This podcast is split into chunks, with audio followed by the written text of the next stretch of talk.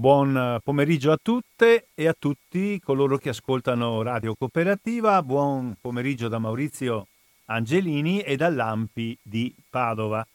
Siamo alla nostra consueta trasmissione del venerdì che oggi utilizzeremo, sperando che la cosa vi interessi e vi sia gradita, per concludere un ciclo di interventi che come AMPI abbiamo fatto sulle questioni attinenti il giorno del eh, ricordo. Eh, la celebrazione eh, delle gravi vicende che hanno vissuto tutte le popolazioni situate al confine orientale per l'Italia e occidentale per la Jugoslavia, eh, vicende gravi fatte di prima di convivenza, poi di reciproci odi, poi di violenze, poi di espulsioni eh, per la grande maggioranza della popolazione italiana. Vicende sulle quali da 17 anni, in base a una legge dello Stato, sono previsti momenti ufficiali di celebrazione, di ricordo e di rielaborazione, vicende alle quali l'AMPI, l'Associazione dell'antifascismo e della Costituzione, dà un suo specifico contributo, riconoscendo senza dubbio il valore e l'impegno per la nostra associazione di stare dentro le celebrazioni del giorno del ricordo, ma di portarci appunto un nostro contributo specifico di tipo storico e culturale con eh, una discriminante forte anti fascista e antinazionalista. Allora vorrei oggi, nei limiti dei tempi che abbiamo, occuparmi di due questioni. Primo, darvi lettura di un documento che abbiamo elaborato l'anno scorso come Ampi provinciale di Padova, ma che mi sembra assolutamente attuale sulla eh, questione appunto di tutte le tematiche di cui stiamo parlando e la seconda questione della quale vorrei occuparmi oggi è la questione dell'inserimento nella società italiana di eh, circa 250.000 persone, in gran parte italiani, che negli anni che vanno tra il 1945 e il 1955 hanno compiuto oh, questo che viene definito l'esodo, cioè hanno abbandonato in massa le zone della, dell'Istria, della Venezia Giulia, della, del Fiumano, in parte molto più piccola perché molto meno erano presenti italiani della Dalmazia. Ma andiamo con ordine. Allora, prima di tutto vorrei leggervi questo documento che l'anno scorso abbiamo reso pubblico e che è un po' la sintesi del pensiero dell'Ampi e in particolare dell'Ampi padovana. L'Ampi di Padova, eh, sto leggendo, partecipa con convinzione alle celebrazioni del giorno del ricordo e nell'occasione propone alcune osservazioni e riflessioni. Tra il 1918 e il 1954 nelle terre che confinano tra l'Italia e, e l'allora Jugoslavia, si svolsero numerosi episodi di guerra e di violenza che avvelenarono i rapporti tra i popoli. popoli che storicamente erano insediati in quell'area, gli italiani, gli sloveni, i croati furono il manifestarsi e il prevalere di forze e correnti autoritarie e nazionalistiche che impedirono per decenni l'instaurarsi di un clima di collaborazione e di pacifica convivenza tra i popoli.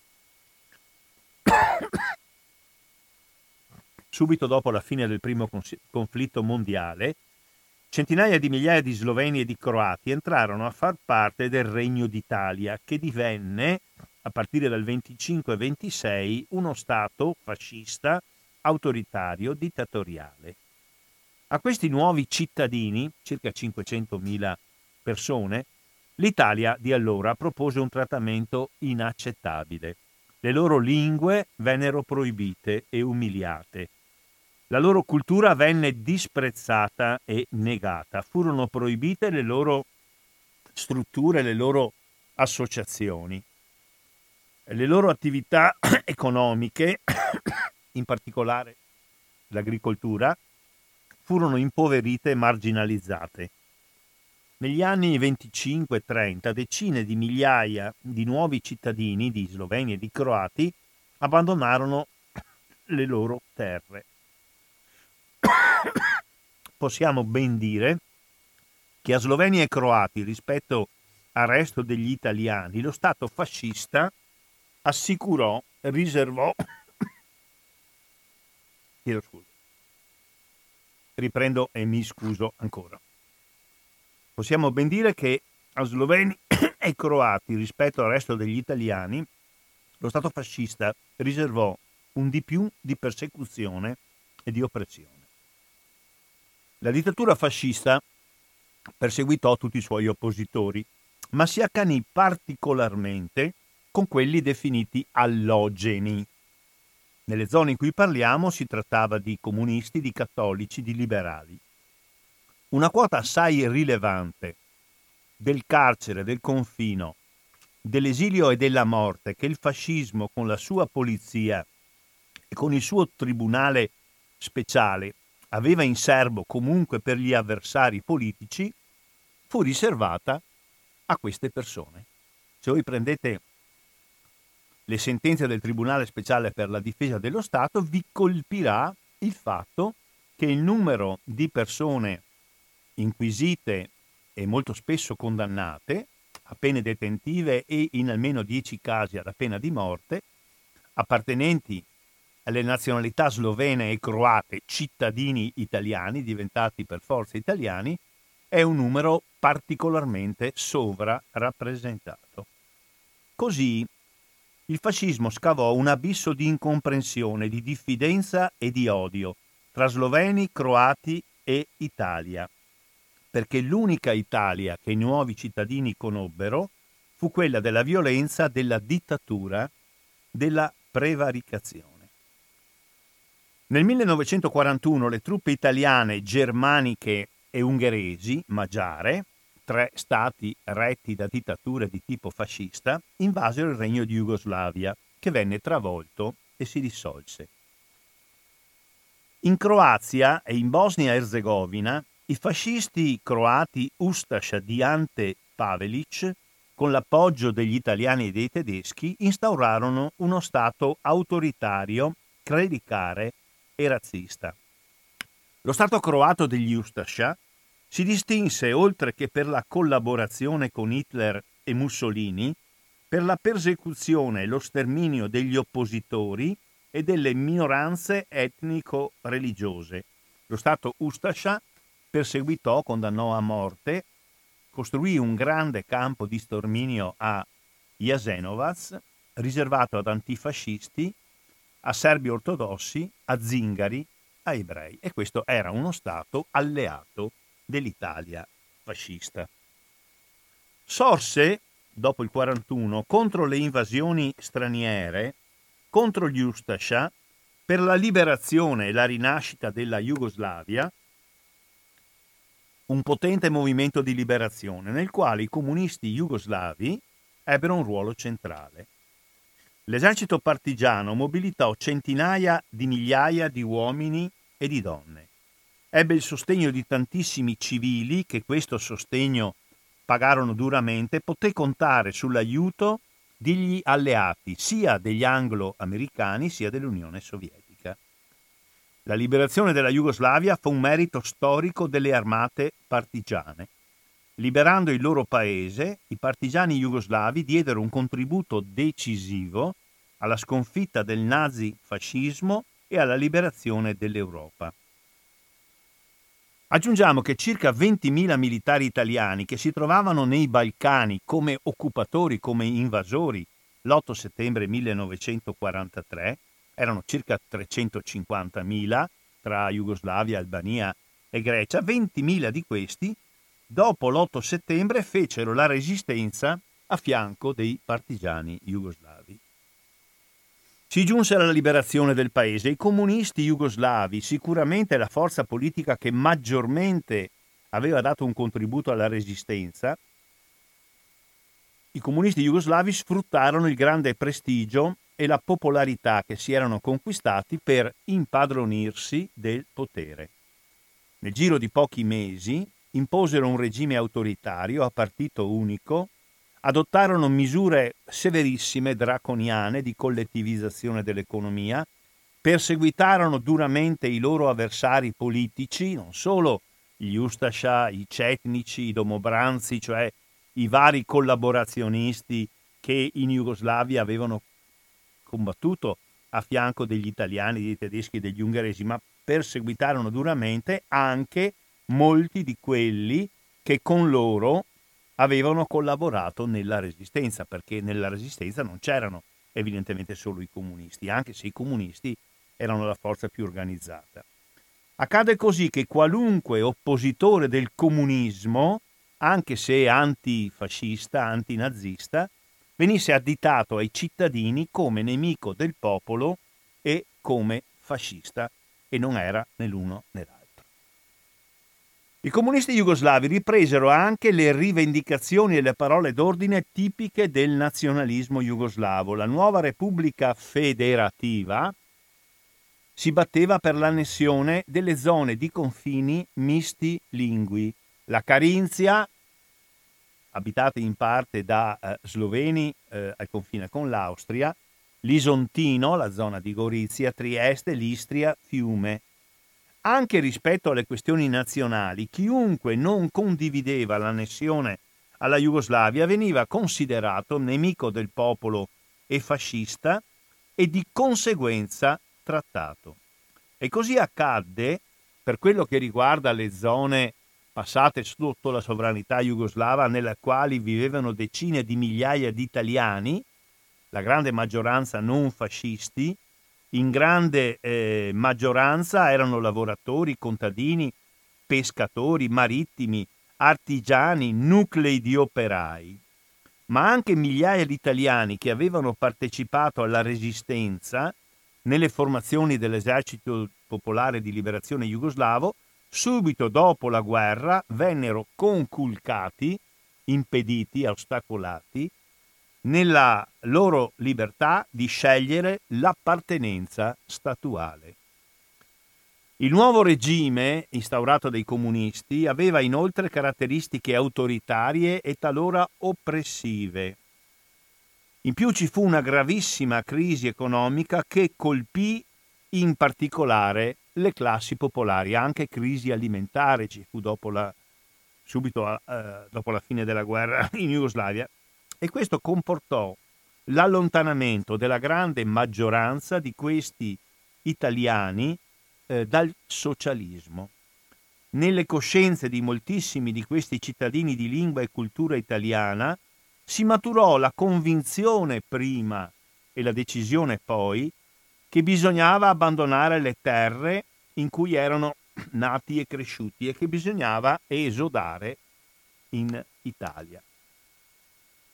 Questo processo maturò nei primi anni subito dopo la guerra ed ebbe una lunga durata, come poi diremo, e durò sostanzialmente dieci, dieci anni. Non a caso il libro più recente, scritto con rigore scientifico dallo storico triestino Raul Pupo, a proposito di questa vicenda, si intitola Il lungo esodo.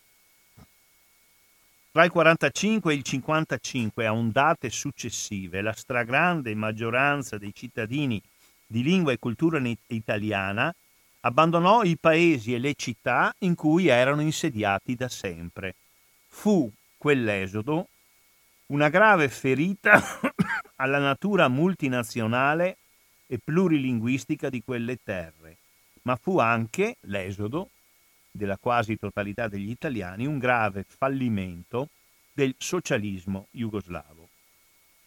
Il socialismo si trasformò da idea che aveva animato un grande movimento di liberazione nazionale e sociale a pratica burocratica ed autoritaria, negatrice delle libertà che aveva evocato e per cui milioni di uomini e di donne avevano avevano lottato.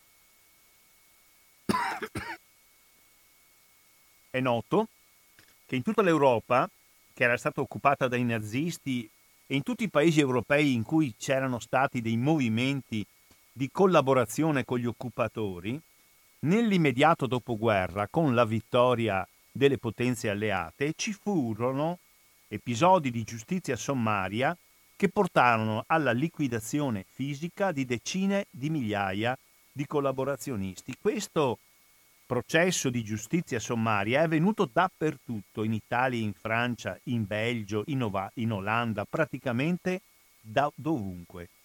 Non mancarono in questa giustizia sommaria episodi di crudeltà, linciaggi e anche eliminazioni di persone che avevano scarse o addirittura nessuna colpa. Non furono colpiti solo i criminali di guerra, i delatori, le spie, ma anche molti pesci piccoli. E tornando alla zona di cui stiamo parlando, all'indomani della liberazione, nelle zone contese tra Italia e Jugoslavia, occupate e amministrate dagli jugoslavi, gli episodi di eliminazione di fascisti e collaborazionisti furono molto numerosi. Si aggiunse ad essi la deportazione di alcune migliaia di militari italiani, delle forze armate e delle forze di polizia fasciste catturate dai partigiani jugoslavi. Molti di questi deportati, soprattutto in Slovenia, per le condizioni durissime del trasporto e della detenzione nei campi eh, morirono di malattie e di stenti. Ma eh, a questa sanguinosa e talora indiscriminata resa dei conti, resa dei conti che comunque ci fu in tutta Europa, come non mi stanco di eh, ripetere, si aggiunse nelle terre contese l'eliminazione di molte persone che nulla avevano avuto a che fare con il fascismo e con il nazismo, anzi di persone che lo avevano contrastato e combattuto. La maggior parte delle persone fucilate e poi gettate nelle foibe o, delle persone molto più numerose che furono deportate in Slovenia, e molti di questi morirono per i motivi che prima ricordavo, erano appartenenti alle forze di polizia e alle forze armate fasciste. Ma non mancarono gli episodi di eliminazione di persone che non solo non erano fasciste, ma addirittura il fascismo avevano combattuto. In questo documento dell'Ampi di Padova facciamo anche alcuni esempi. È il caso degli autonomisti fiumani, il partito guidato da un signore che si chiamava Zanella, italiano di Fiume, che avevano, che avevano duramente contrastato D'Annunzio e Mussolini negli anni venti, quando eh, ci fu la marcia su Fiume partendo da Ronchi di D'Annunzio e dei soldati fuorilegge, degli ufficiali fuorilegge che lo seguirono, durante il periodo di permanenza di D'Annunzio a Fiume, il partito più forte di Fiume, che si batteva non per l'annessione di Fiume all'Italia, ma per l'istituzione di uno Stato libero di Fiume, fu il partito degli autonomisti guidato da Zanella. E ci fu anche un referendum a Fiume, mi pare nel 20 o nel 21.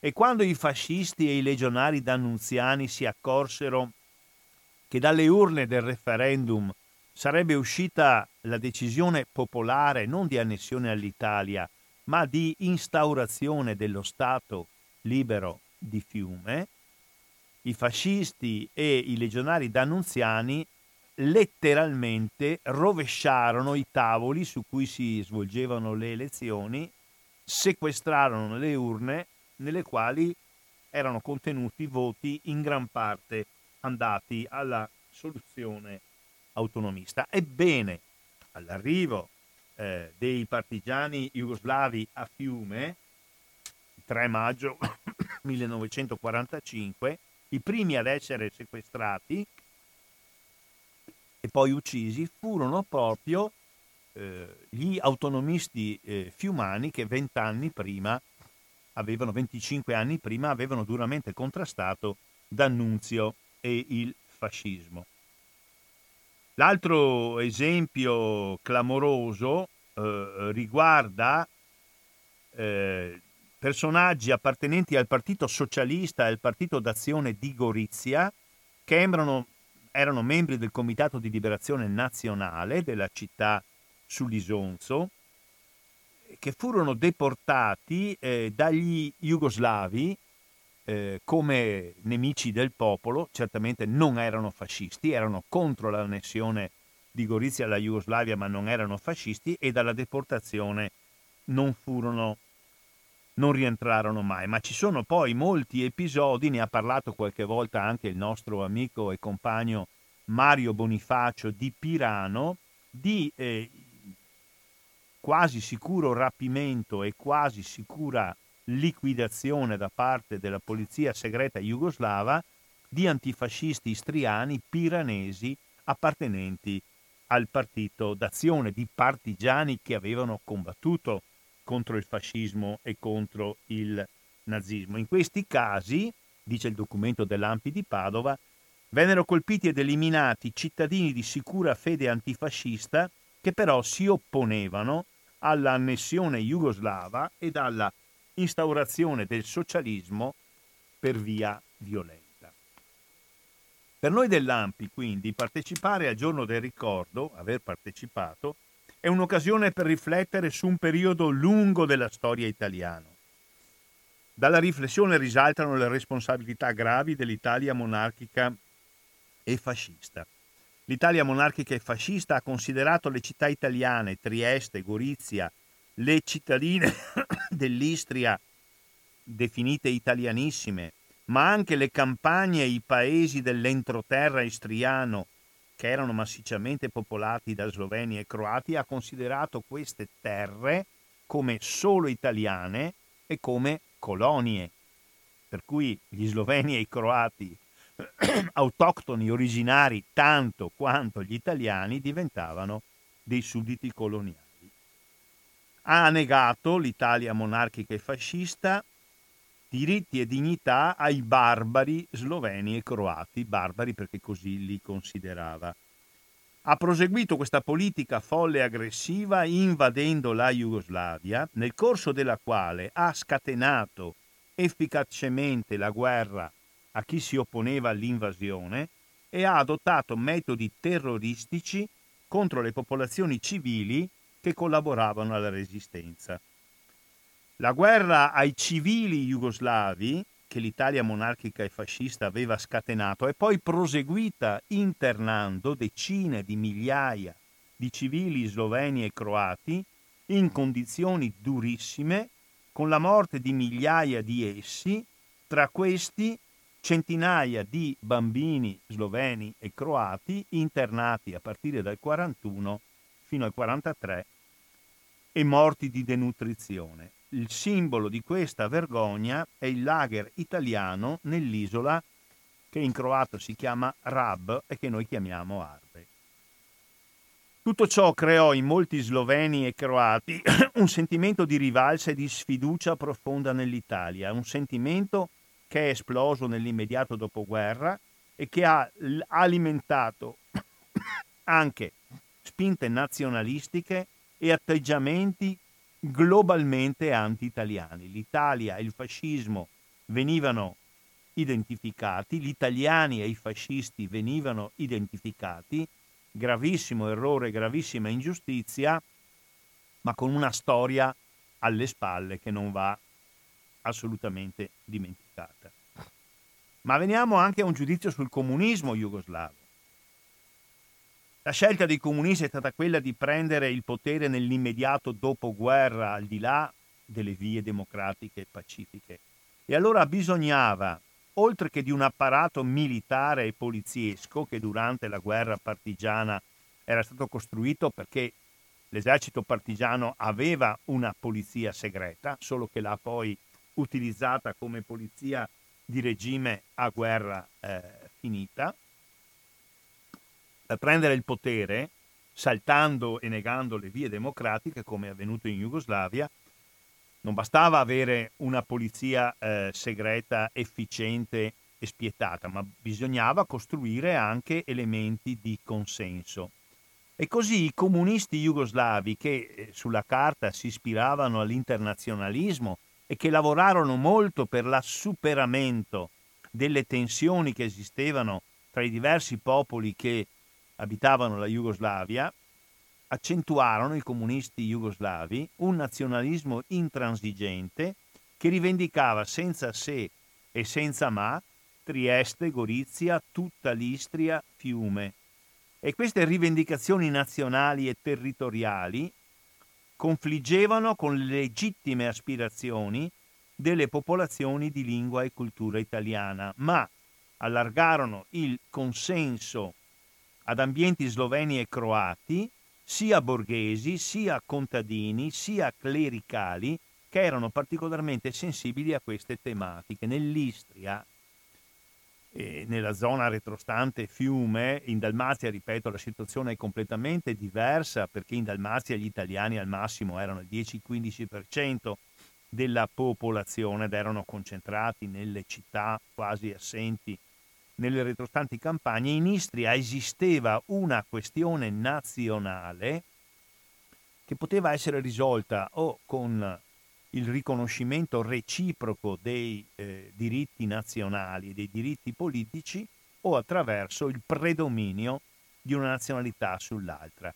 Il fascismo pensò di risolverla affermando il predominio assoluto della nazionalità italiana sulle nazionalità slovene e croate e il comunismo jugoslavo fece di fatto lo stesso rovesciando quelli che erano i preesistenti rapporti di forza, per cui la nazionalità italiana da nazionalità dominante, padrona, diventò la eh, nazionalità dominata e questo comportò l'abbandono delle terre da parte della stragrande maggioranza, sicuramente tra l'85 e il 90% degli italiani originari. Non mi sto riferendo agli italiani che erano stati mandati come militari, come finanzieri, come carabinieri, come maestri a colonizzare i barbari. Mi sto riferendo a quelli che i fascisti chiamavano i barbari. Mi sto riferendo agli italiani che erano sempre vissuti in quelle zone.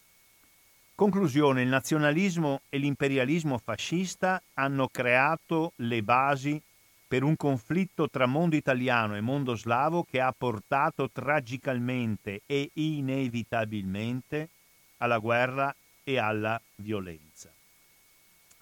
Il comunismo autoritario del regime jugoslavo si è dimostrato incapace di creare consenso all'idea socialista e alla pratica di una grande trasformazione sociale e comunque alla trasformazione sociale ha sacrificato le libertà individuali e collettive.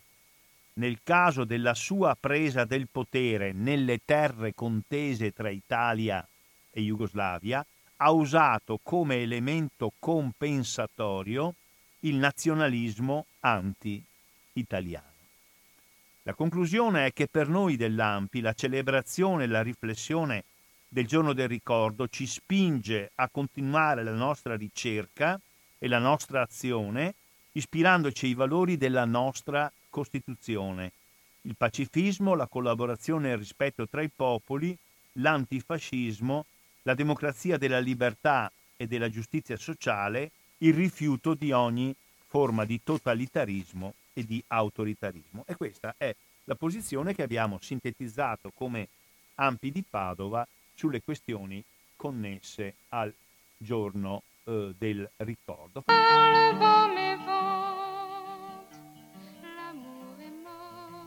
Riprendiamo in diretta da Radio Cooperativa venerdì 19 febbraio 2021. Io sono Maurizio Angelini e questa è la trasmissione settimanale dell'AMPI. Abbiamo incominciato dando lettura e facendo un breve commento a un documento che l'AMPI di Padova ha elaborato, un documento abbastanza articolato e argomentato, non semplicemente degli slogan, sulle questioni del confine orientale e del giorno del ricordo, l'abbiamo scritto l'anno scorso, comunque credo che sia assolutamente per noi ancora del tutto valido. vorrei adesso dedicare vorrei dedicare un po' di tempo alla questione dell'accoglimento dei, eh, dei profughi giuliani e dalmati in Italia. Un problema che parte, perlomeno per noi veneti, anche da una mm, certa familiarità. Ecco, possiamo dire mm, che eh, dei profughi provenienti da varie zone, ma direi prevalentemente dall'Istria, da Fiume e da Pola, queste sono le grandi eh, centrali di partenza del profugato, in un periodo che va dal 1945 fino al 1955, noi nel Veneto abbiamo avuto l'insediamento definitivo di almeno 10-12 mila persone. Circa 7-8 mila si instaurarono nel comune di Venezia, venne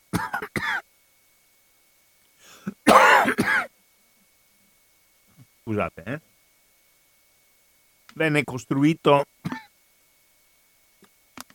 negli anni 50 nella periferia di Marghera nel rione di Caemiliani un, un villaggio per i Giuliano Dalmati di case pubbliche, di case popolari ma poi ci furono altri insediamenti a Venezia, in, in centro storico, a Lido. Eh, nella provincia di Venezia se ne installarono circa, se ne installarono, si fermarono circa 7.000, tra le 7 e le 8.000 persone.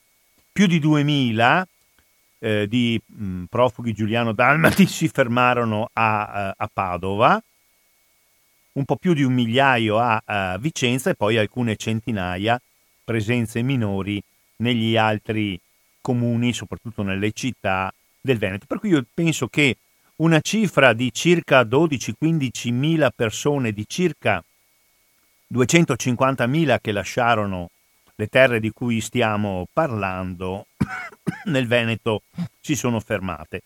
La localizzazione nel Veneto eh, può essere definita il secondo centro di insediamento dei profughi giuliano-dalmati, perché dei 250.000 circa che lasciarono quelle terre, almeno 50.000 si fermarono a Trieste e nei paesi, questi ultimi esclusa Muggia, a maggioranza slovena del Carso triestino, 15.000 circa si eh, fermarono in provincia di eh, Gorizia, parecchie migliaia in Friuli, come vedete tra eh, Trieste, Goriziano, Friuli e Veneto non andiamo lontani da un 40-45% del totale dei profughi Giuliano Dalmati. Quindi noi veneti, e Radio Cooperativa è un emittente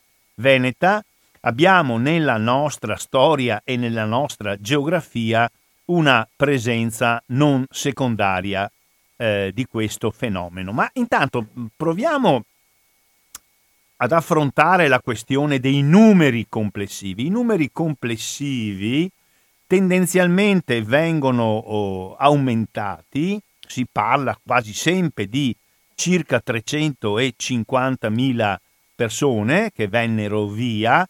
Eh, questo numero è sicuramente esagerato. Come si fa a dire che è esagerato? Lo si dice sulla base del censimento che eh, un'associazione, eh, un ente che si occupava dell'assistenza morale e materiale ai profughi costituito già alla fine degli anni 40, l'Opera Nazionale Profughi fece un censimento e dal censimento risultarono grosso modo 250.000 persone che avevano abbandonato quelle terre. Allora 3,50 è troppo, 2,50 è realistico, ma al di là della discussione sul numero assoluto, quello che si deve affrontare eh, e si deve affermare in maniera assolutamente indubitabile è che vennero via fra l'85 e il 90% delle popolazioni di lingua e cultura italiana che erano stanziate in Istria, sia soprattutto nelle città costiere, ma anche all'interno, eh, a Pola e nel eh, Fiumano. La grande maggioranza degli italiani è venuta via. Si è trattato di un esodo di massa, si è trattato di un esodo che non si è svolto in uh, tempi rapidi perché è durato grosso modo dieci anni e la proporzione tra profughi e rimasti eh, è di circa 85 a 15, 90 a 10. Questo significa che la composizione demografica di una parte importante eh, del territorio conteso tra Italia e Jugoslavia venne completamente modificata e stravolta, perché non è che i posti da cui erano venuti via gli italiani rimasero vuoti, forse singoli posti, singoli paesi rimasero vuoti, ma il complesso del territorio, per esempio in Istria, venne riempito e venne riempito in gran parte da eh, popolazioni che venivano da tutta la Jugoslavia, non solamente eh, dalla Slovenia o dalla Croazia, ma anche da altre repubbliche jugoslave. Quindi ci fu un completo sovvertimento della composizione demografica di quel eh, territorio. E anche per ciò che riguarda la composizione sociale eh, dell'esodo, a conferma che si è trattato di un fatto di massa, di un fatto corale, generale, sempre il censimento dell'Opera Nazionale Profughi fatto, eh, mi pare, nei primi anni eh, 50, ci testimonia eh, che eh, il, quasi il 46% eh, era costituito da operai, quasi il 18% da impiegati e dirigenti, quasi l'8% da commercianti e artigiani, il 5% erano liberi professionisti e le restanti persone erano donne, erano anziani, erano inabili. Perché sono partito da questi dati eh, numerici e di composizione percentuale di quel numero? perché ha circolato soprattutto all'interno degli ambienti di sinistra, all'inizio però fino agli anni 50, poi le cose sono molto cambiate, una lettura del tutto parziale del fenomeno dell'esodo, intendendo l'esodo sostanzialmente come uno, l'abbandono da parte di persone che largamente si erano compromesse con il regime fascista, che temevano la giusta punizione e per questo se ne andavano. Due, l'esodo avrebbe riguardato soprattutto persone appartenenti ai ceti sociali più elevati, cioè borghesia, professionisti, eh, ricchi commercianti, proprietari terrieri, le cose che vi ho detto e che sono assolutamente, sono assolutamente suffragate da numeri eh, testimoniano assolutamente il contrario. Ma perché vennero via queste persone? Perché a un certo momento vennero via? Ma se, se riflettiamo sui tempi in cui l'esodo si è svolto, è durato dieci anni, noi possiamo dire che l'esodo ha assunto le proporzioni di massa che ha avuto nel momento in cui le persone eh, questi qua sono tutti quanti italiani, originari di quelle zone, di quelle terre, hanno avuto la sicurezza che il loro paese, la loro città, il loro territorio sarebbe stato assegnato alla Jugoslavia. Fino a che questa certezza non ci fu, la grande maggioranza degli italiani rimasero in loco. Quando ebbero questa certezza, abbandonarono quelle zone. L'esempio più tipico da questo punto di vista è, i due esempi più tipici sono quelli di Pola e quelli dell'Istria. Allora Pola, come abbiamo raccontato altre volte, all'atto del, dei primi eh, trattati di, di, pace, di armistizio, era entrata a far parte, dopo il 1947, era, eh, era entrata a, um, dopo il 1945, chiedo scusa, era entrata a far parte della cosiddetta zona A, pur trovandosi Pola, come sapete, sulla punta dell'Istria, dove sostanzialmente c'è il vertice di questo triangolo possiamo, cui, alla cui figura possiamo ridurre l'Istria, si era trovata a rimanere nell'area di amministrazione anglo-americana, così come era avvenuto per eh, la città eh, di Trieste.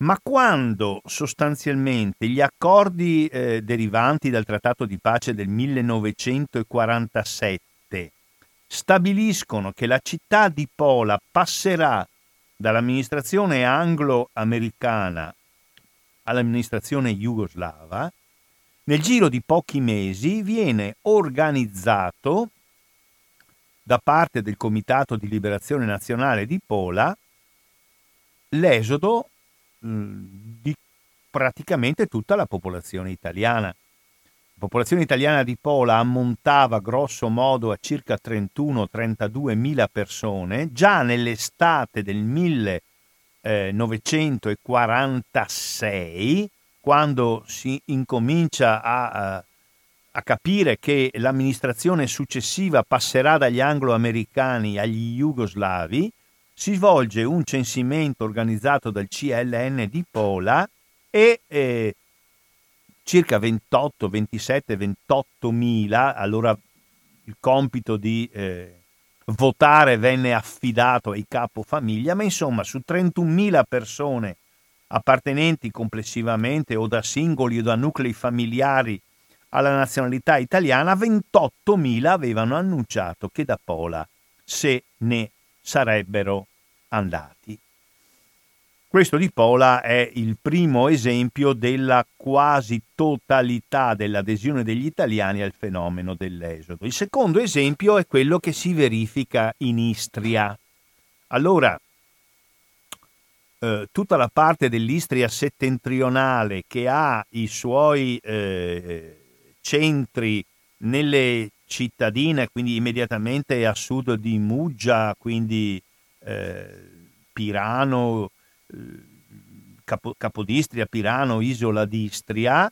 Queste sono zone in cui la popolazione urbana era larghissimamente italiana, mentre la popolazione delle aree rurali immediatamente confinanti era in maniera assolutamente prevalente slovena in queste zone e croata nel centro-sud dell'Istria. Nel momento in cui vi è la sicurezza che l'amministrazione eh, di quelle zone, che era già gestita eh, dagli jugoslavi, ma in maniera provvisoria, parliamo del periodo che va dal 1945 al 1954, quando si capisce sulla base degli accordi raggiunti a Londra, siamo nel 1954, che quelle zone passeranno in pratica in via definitiva alla Jugoslavia, noi abbiamo l'esodo completo della popolazione italiana, completo vuol dire 80, 85, 90%,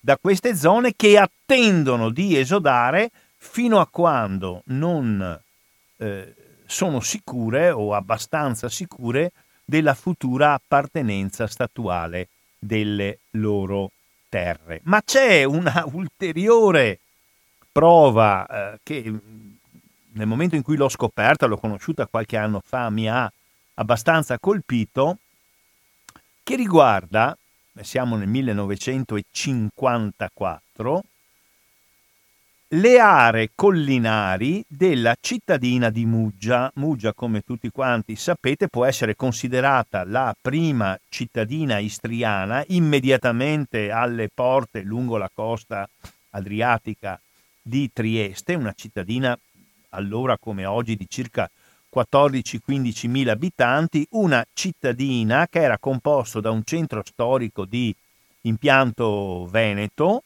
e, e, e poi vedeva Muggia la presenza di moltissime industrie, soprattutto di tipo cantieristico, e che aveva comunque Muggia la grande maggioranza della sua popolazione occupata come operaia, operai, tecnici, manovali, dentro l'industria canteristica sia muggesana sia triestina.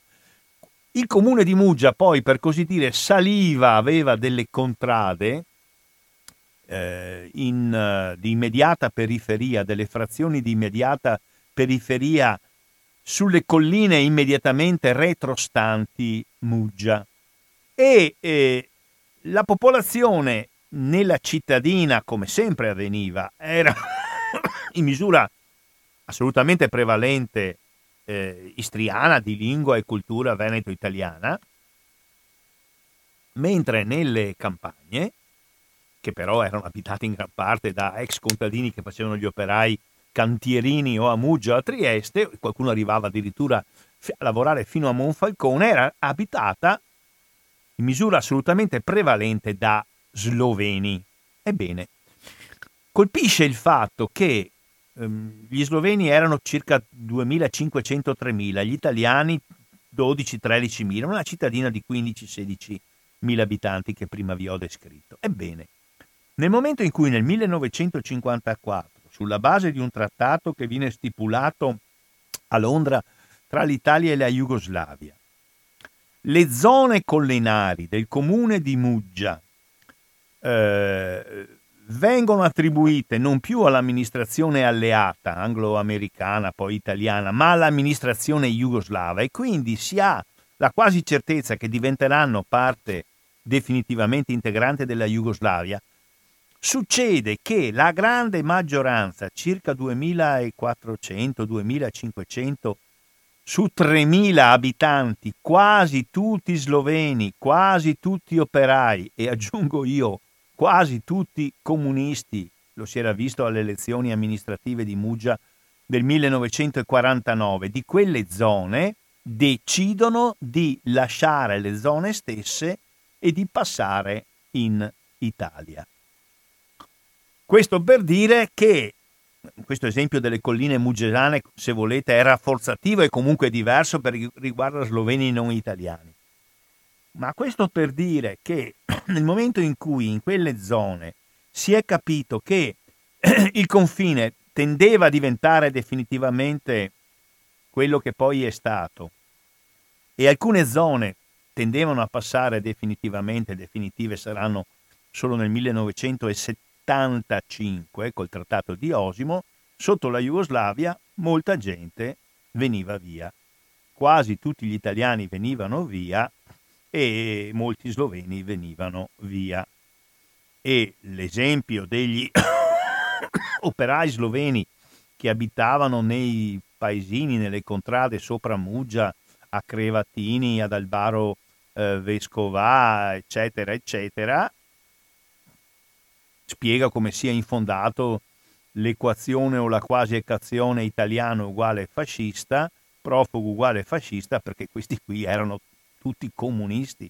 La città di Muggia ha avuto il numero più alto in proporzione agli abitanti di combattenti dell'esercito popolare di liberazione jugoslavo e di combattenti partigiani nel movimento partigiano garibaldino in proporzione alla popolazione. Se andate al cimitero di Muggia trovate ancora oggi, assolutamente rispettato e curato, un, mo- un monumento con decine, decine, qualche centinaio di nomi di partigiani italiani, sloveni, croati, eh, morti eh, facendo i partigiani e il monumento, per quello che mi ricordo, ha una stella rossa tipica dell'esercito popolare di liberazione jugoslavo. Quindi direi che queste piccole riflessioni che ho portato avanti devono servire a far capire come sia del tutto infondata o molto infondata l'equazione che fino agli anni 50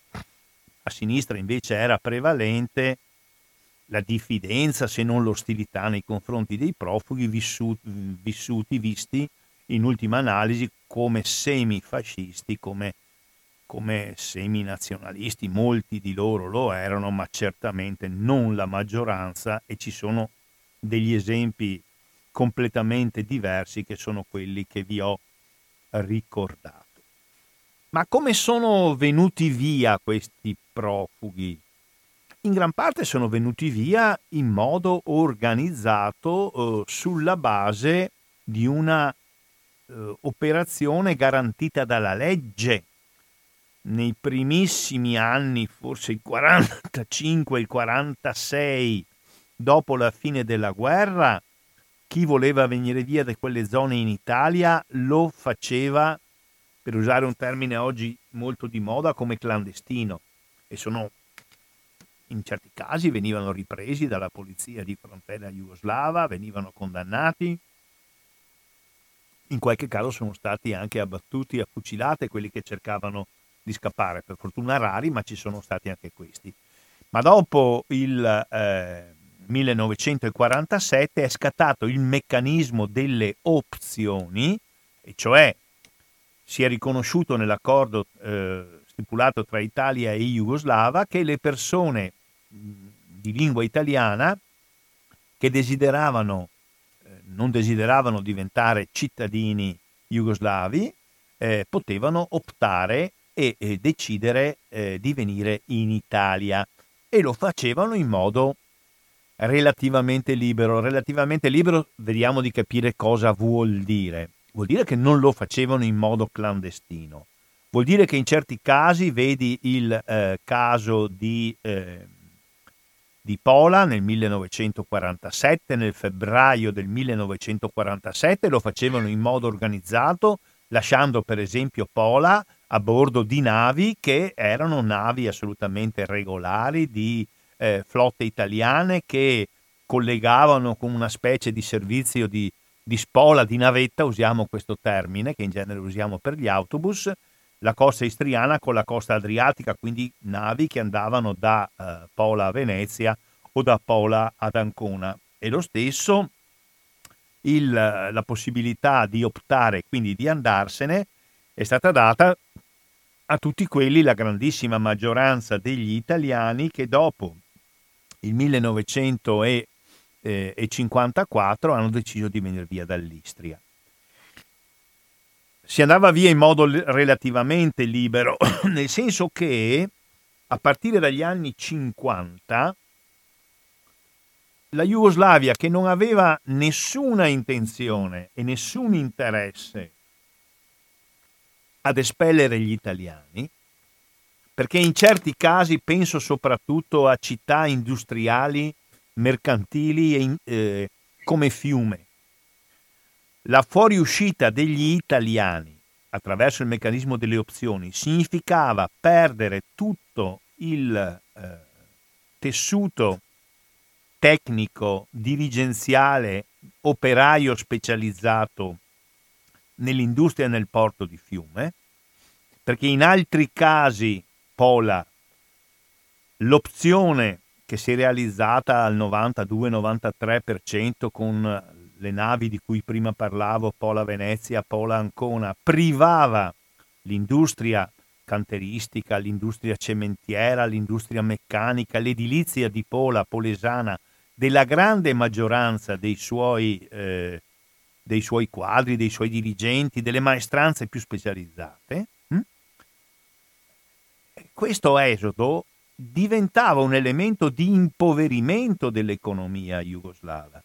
Quindi la Jugoslavia ha reso difficile l'esodo perché a un certo punto si è resa conto che l'esodo la impoveriva e non era possibile immediatamente la sostituzione di quegli ingegneri, di quegli impiegati, di quei eh, ragionieri, di quegli operai specializzati, di quei tornitori, con persone che venivano dalle repubbliche del sud della Jugoslavia, dove la grande maggioranza della popolazione aveva un'esperienza di lavoro in campagna, spesso come braccianti, come salariati. Quindi le difficoltà nell'esodo, tolta la primissima parte che lo vede svolgersi in condizioni di clandestinità, dipendono anche dalle resistenze e dagli ostacoli che la Jugoslavia fa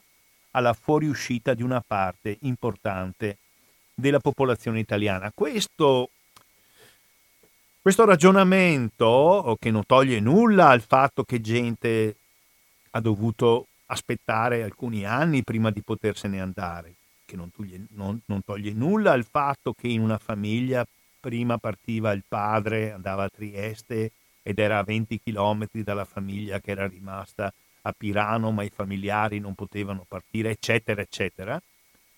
Questo ragionamento dimostra l'assoluta infondatezza della teoria della pulizia etnica.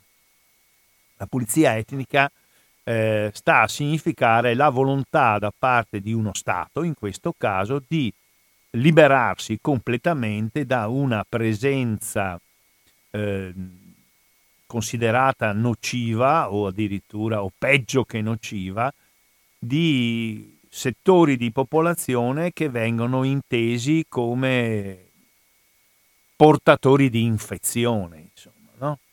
Pulizia etnica vuol dire tutti quelli che appartengono a questo gruppo nazionale o razziale, con le buone o con le cattive, se ne devono andare. E il meccanismo, quando non è quello tragico della deportazione e della condanna a morte, come è avvenuto per gli ebrei eh, soprattutto dell'est europeo e come è avvenuto per 400-500 mila zingari a cui i nazisti e i loro alleati, soprattutto eh, ungheresi, applicavano la teoria della sociale, impossibile da recuperare, impossibile da integrare, quindi da eliminare, la pulizia etnica considera l'espulsione o violenta o organizzata ma totale come un successo. Nel caso degli italiani dell'Istria di Fiume, ancora una volta dico la Dalmazia, è una cosa completamente diversa,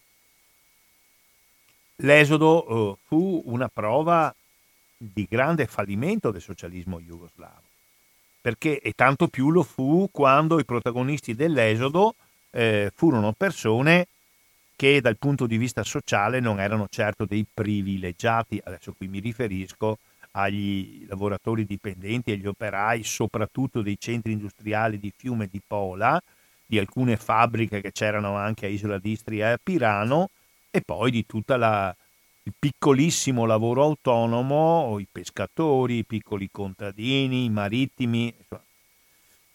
L'esodo degli italiani eh, fu un grossissimo insuccesso del socialismo jugoslavo, il quale non aveva alcuna intenzione di organizzare la pulizia etnica degli italiani.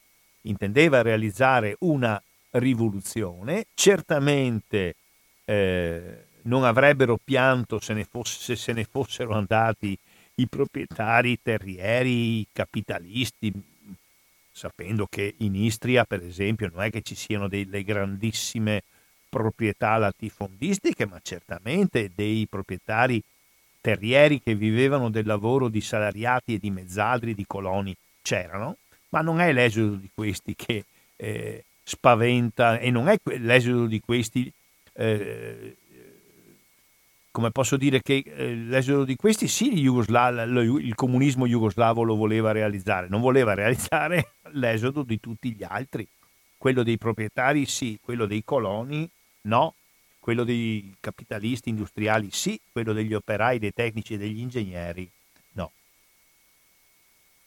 Diciamo due parole, eh, se volete un'altra volta eh, riprenderemo il nostro ragionamento sull'accoglienza che fu riservata a questa massa di persone che nel giro di dieci anni arrivò in Italia a partire dal 46 e 47 e avanti fino al 55-56. Ma specialmente nei primi tempi eh, l'accoglienza a livello di opinione pubblica conobbe molti elementi di eh, di diffidenza e molti elementi di solidarietà. Ci furono alcuni episodi, per fortuna molto pochi, il famoso episodio di Bologna del cosiddetto treno della vergogna, dove siamo nei primi mesi del 47 un gruppo di profughi che erano sbarcati ad Ancona o a Venezia, non mi ricordo, con la nave proveniente da Pola e che andavano avviati ai campi di accoglienza, eh, videro un atteggiamento molto ostile da parte di un gruppo di ferrovieri bolognesi, comunisti, che eh, sostanzialmente eh, dissero se non li mandate via, se non gli eh, fate allontanare il treno dalla stazione di Bologna, noi entriamo in sciopero. Qualcosa ci fu anche a Venezia ed Ancona. Questi sono episodi che è giusto ricordare, ma che assolutamente non fanno parte in misura prevalente dell'atteggiamento della popolazione, neanche della popolazione di, eh, italiana di ispirazione comunista. Sono infinitamente di più, qua se volete possiamo misurarci con i fatti, gli episodi di ostilità, di violenza, di disprezzo che in parecchie decine di paesi italiani, sia al nord, sia al centro, sia al sud, eh, si sono avuti nei confronti dei richiedenti asilo. Ce ne saranno, secondo me, cento volte di più stati negli ultimi tempi rispetto a quello che avvenne nei primissimi anni di arrivo degli esuli eh, in situazioni che comunque è giusto ricordare ed è giusto eh, condannare. L'atteggiamento della popolazione era un atteggiamento spesso di estraneità e sicuramente soprattutto nella città di Trieste e non solo ad opera di eh, persone vicine al partito, al partito comunista di Trieste, sicuramente eh, vi era un atteggiamento che vedeva nei profughi non solo delle persone che probabilmente venivano via perché qualcosa avranno fatto di male durante il fascismo, abbiamo dimostrato che questo fosse vero solo per una parte e assolutamente non maggioritaria di questa popolazione, ma soprattutto L'atteggiamento è l'atteggiamento tipico di un paese, eh, parliamo dell'Italia non nel 2017, 18, 19, ma dell'Italia del 46, 47, 48, i primissimi anni 50, che è un'Italia povera, in cui ci sono milioni di disoccupati, in cui non funzionano i servizi essenziali, perché è un'Italia che ha appena perso una guerra disastrosa. In questo caso, al di là delle considerazioni eh, politiche di alcune frange di comunisti e socialisti, contano molto di più, se non l'ostilità aperta, certamente la freddezza di persone che vedono nei profughi dei concorrenti ai posti di lavoro, alle case, ai sussidi, dei concorrenti nell'accesso ai servizi e ai sussidi dello Stato sociale. Questo ci fu in Italia, ma in misura non così prevalente, assolutamente, e mescolato anche ad atteggiamenti di grande solidarietà. Solidarietà soprattutto direi degli ambienti cattolici, cioè ci fu un grandissimo impegno da parte della Chiesa cattolica e della democrazia cristiana che negli anni 50 era sostanzialmente il partito, il braccio politico della Chiesa cattolica. Grande solidarietà della pontificia opera di assistenza, ma ci furono anche eh, impegni di uomini politici italiani, di settori importanti dell'imprenditoria italiana, mi viene in mente il, il nome di Oscar Sinigaglia, che era il grande eh, dirigente della nascente industria siderurgica italiana, il quale aveva una moglie, credo triestina, che si chiamava Maier di cognome, e che fu l'animatore, che vuol dire anche il grande raccoglitore di fondi mh, di, eh, di, imprenditori, di persone ricche italiane che mettevano a disposizione eh, soldi, strutture, costruzioni di case, collegi per la sistemazione di questi profughi, la grande maggioranza dei quali, quando è venuta in Italia, non aveva gli occhi per piangere, non aveva niente e quindi eh, vorrei vedere che un paese non riservasse a queste persone attenzione, accoglienza, vestimento, le cose minime, le cose essenziali. Quindi grande impegno della democrazia cristiana, grande impegno della Chiesa cattolica, grande impegno di settori imprenditoriali e va aggiunto perlomeno in due o tre eh, città nelle quali i profughi si sono fermati, si sono sistemati, grande impegno delle amministrazioni comunali. Allora qui voglio ricordare almeno due sindaci di grandi città italiane nelle quali si sono, sono arrivati senza gli occhi per piangere parecchie migliaia di profughi, parlo di Venezia e parlo di Torino. E il comune di Venezia il comune di Torino, in particolare nel 1947, per seguire e assistere come si poteva fare i profughi di Pola, si impegnarono al massimo, stanziarono soldi, non ebbero assolutamente atteggiamenti di tipo ostile, non fecero ordinanze come hanno fatto alcuni eh, comuni diretti dalla Lega Nord, palesemente contro gli immigrati e contro i profughi. In queste città si sistemarono, a Venezia e a Torino, parecchie migliaia di esuli polesani, istriani, fiumani. I sindaci negli anni che vanno dal 45 al 51, gli anni in cui avvengono queste cose, di queste due città si chiamano a Venezia Giovanni Battista Gianquinto e a eh, Torino Celeste Negarville. L'uno e l'altro erano sindaci del Partito Comunista Italiano. Quindi c'è il treno della vergogna, ma c'è Gianquinto.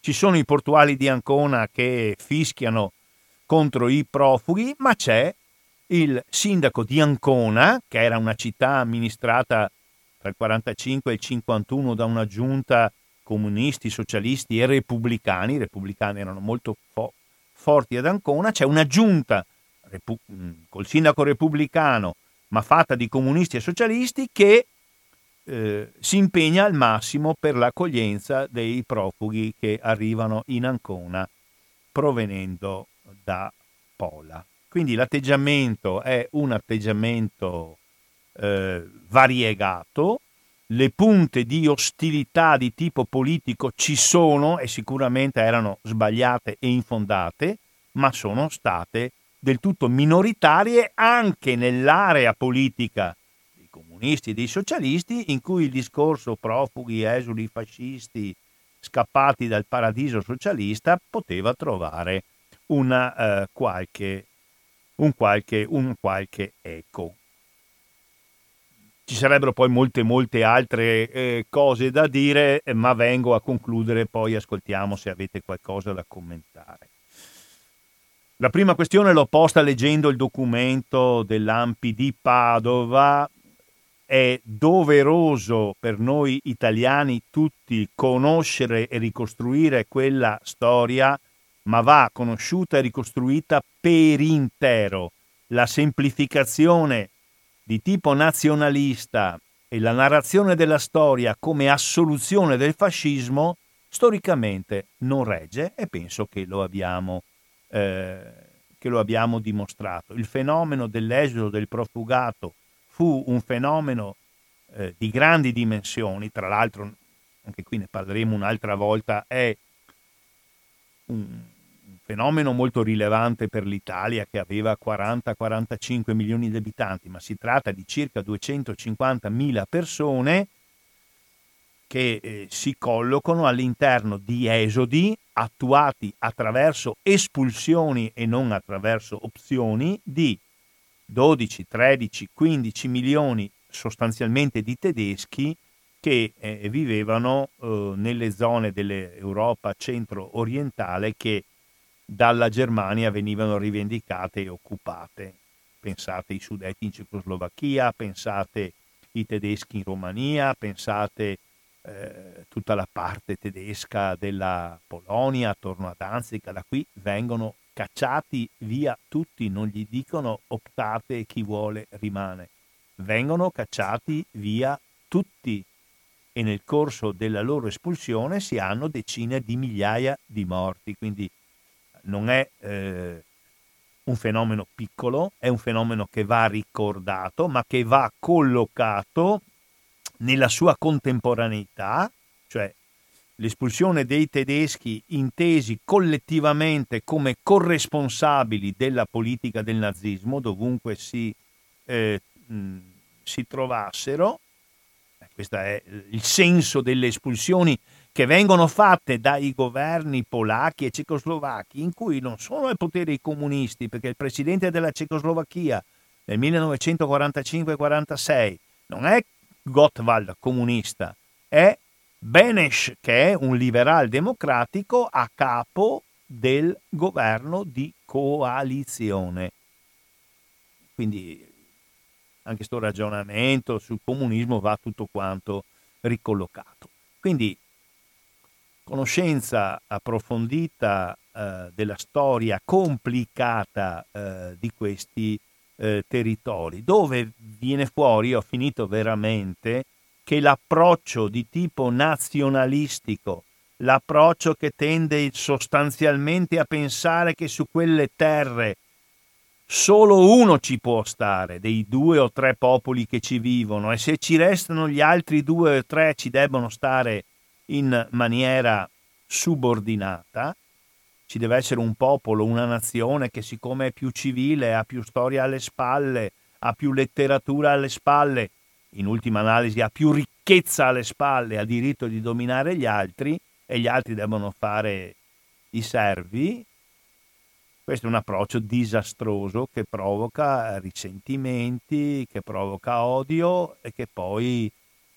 e che poi in presenza di una guerra, che per definizione è il luogo e il tempo della caduta di qualunque regola, di qualunque legge, dell'esaltazione eh, della legge del più forte della violenza, in presenza, in conseguenza di una guerra, provoca il disastro che è stato provocato. Quindi è doveroso che tutti noi italiani, sloveni, croati, che gli stati che vengono fuori da quell'esperienza, la Repubblica Italiana, la Repubblica di Croazia, la Repubblica di Slovenia, cerchiamo di costruire un ragionamento su questo periodo nel quale nessuno è innocente, nessuno ha diritto di pensare agli altri come inferiori e poiché per fortuna siamo in un mondo in cui per male che vada, contatti, conoscenze, viaggi, scambi commerciali ci mettono a contatto continuamente l'uno dell'altro,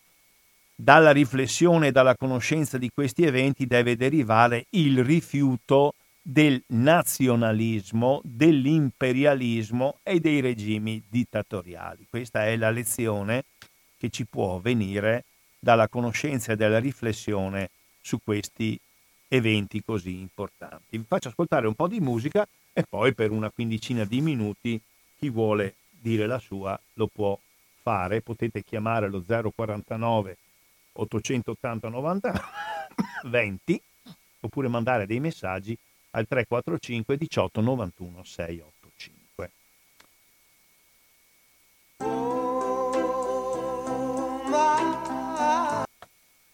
Ecco, allora ho aperto il telefono 049 880 90 20 oppure messaggi 345 18 91 685. Allora in onda da Chiarano il signor Antonio, prego. Niente, eh, ti ringrazio della trasmissione, una spiegazione storica molto bella, molto diciamo non, non parziale, non, non che vuole tirare l'acqua al proprio mulino come stanno facendo molti eh, politici, molta gente che ho sentito nel giorno della memoria.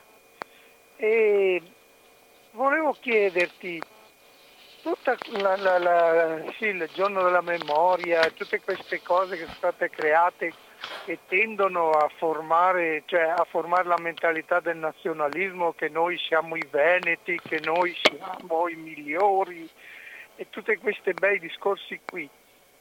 In Germania, che hanno avuto peggio diciamo di noi perché lì sono milioni di persone che hanno dovuto sloggiare, diciamo. C'è tutta questa retorica o, o accettano la situazione, l'hanno, come si può dire, l'hanno eh, digerita nel senso che si sono sentiti in colpa, che hanno ammesso le loro colpe, quello che invece noi qui, almeno una buona parte della politica, non vuole ammettere.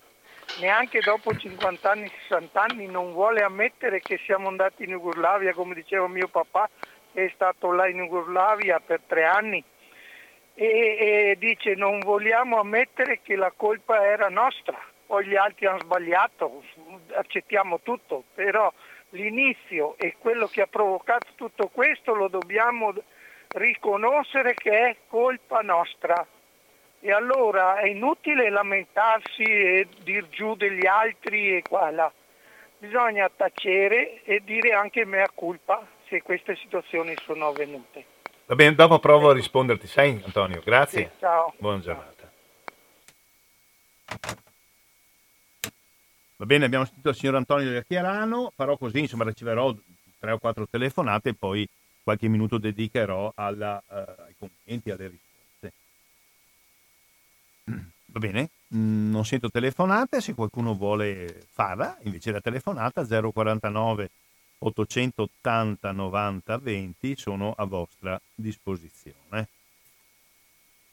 Allora, se nessuno telefona, eh, sospendo per un momento l'accesso al telefono, dico in breve questo. Allora, in Germania, in Germania l'atteggiamento dei governi tedeschi, che come dici tu hanno comunque ricevuto 12-15 milioni di persone dopo la guerra è stato segnato da, come posso dire, due tendenze. Fino agli anni 60, alla metà degli anni 60, ha prevalso una eh, lettura eh, tutta vittimista e sostanzialmente anticomunista, cioè questi 12-13 milioni di espulsi, perché così è stato, eh, venivano descritti esclusivamente come vittime del comunismo.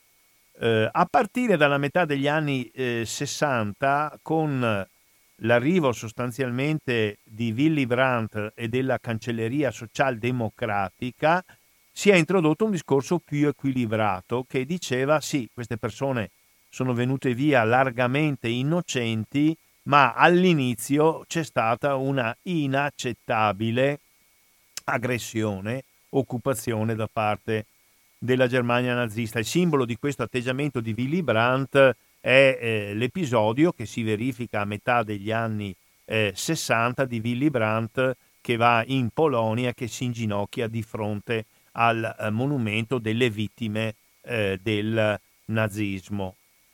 Eh, da allora in poi eh, ci sono stati fenomeni grossi di ripensamento eh, di attenzione, di reciproca attenzione. Mi pare che negli anni 90 ci sia stata una dichiarazione comune eh, del, non mi ricordo se Presidente della Repubblica o Cancelliere tedesco e del Presidente della Repubblica Cecoslovacca, c'era ancora la Cecoslovacchia prima della scissione, che era Václav Havel, e in questa dichiarazione che mi ha molto colpito si riconoscevano reciprocamente le colpe. Si diceva la Germania, in sintesi non me la ricordo a memoria, ma il, il senso è questo.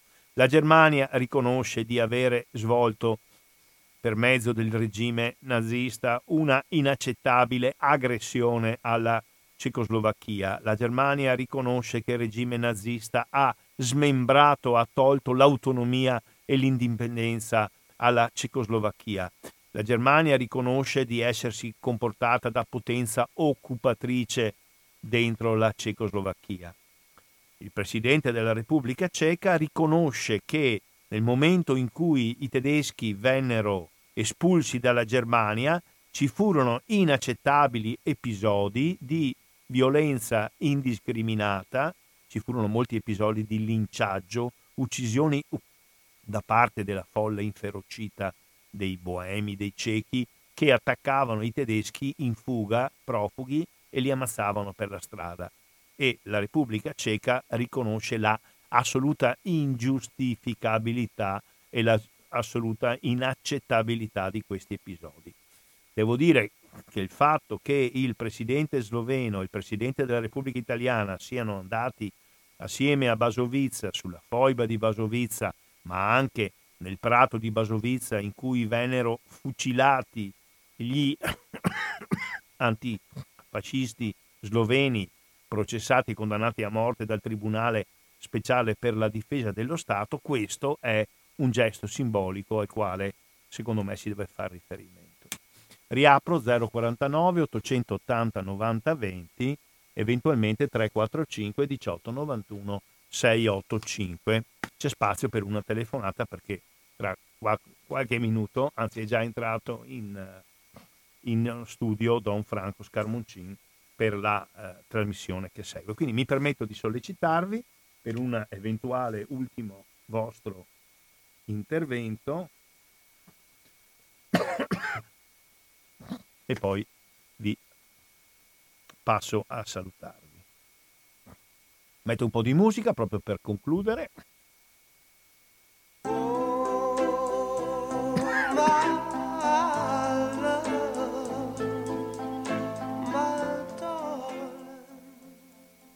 Vado a rispondere. Da Treviso. Gina da Treviso, prego. Prego? Pronto? Non, so, non, sento, la, non sento la telefonata. So. Gina, resta in linea.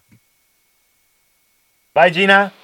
Ecco, sì, Scusa, eh. volevo dire, ti ringrazio per le, eh, la trasmissione di oggi, perché per quanto che si cerca di dare le spiegazioni, non è mai abbastanza. E, e, dopo 70 anni, dico, mh, mm, bisogneria che appunto, per carità, pur comprendendo il disagio che sta gente che passa, però che fosse più obiettiva, questo dico. Eh, il dolore che c'è dappertutto in tutti i cantoni. Ecco, mh, mm, continuare ancora con queste spiegazioni, se è possibile Maurizio perché facendo gli animi non si, non calmi ancora. Gli animi sono molto tumultuosi e come posso dirti, mm, e ancora logicamente soffre su quello che, che ha passato per l'esodo. Ecco, mi ti ringrazio, altro non so dirti, te la spiega molto chiaramente e ti ringrazio e speriamo di sentirci ancora. Va bene Gina, grazie, grazie ancora. Sì. Eh, saluti a tutti. Sì, sì. sì, concludendo volevo confermare, noi da diversi anni qui direi che il, metodo, il merito fondamentale va a Mario Bonifacio dell'Ampi di Venezia, eh, abbiamo trattato nel corso degli anni diverse volte queste tematiche, a, te- a testimonianza che ci guardiamo bene da, da non affrontarle che lo riteniamo doveroso e lo riteniamo utile e ho detto anche qual è la nostra chiave di lettura di queste, di queste vicende. Ecco, allora io vi eh, ringrazio dell'attenzione, vi anticipo come ormai penso sappiate che grosso modo una settimana dopo lo svolgimento della trasmissione, quindi diciamo entro 6-7 giorni da oggi, si andate nel, nel sito della radio, radiocooperativa.org, eh, podcast, c'è l'archivio di tutte le trasmissioni, di molte trasmissioni eh, che abbiamo messo in onda, c'è l'elenco delle trasmissioni, noi siamo la trasmissione dell'AMPI e potrete trovare tra 5 o 6 giorni chi volesse risentire o farla sentire a qualcuno o, o capire meglio, trovate anche la registrazione di questa trasmissione che L'Ampi di Padova oggi ha dedicato all'esodo eh, giuliano subito dopo la seconda guerra mondiale. Da Maurizio Angelini un saluto a tutte e a tutti, un invito a rimanere all'ascolto di Radio Cooperativa. Tra pochissimo parte Don Franco Scarmoncin con Liberamente.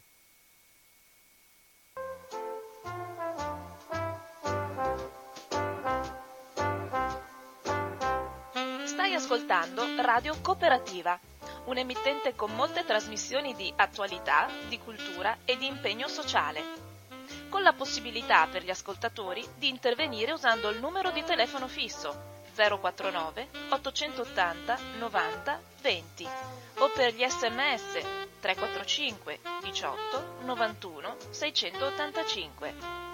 Nessuna interruzione pubblicitaria perché non dipende da alcuno sponsor commerciale.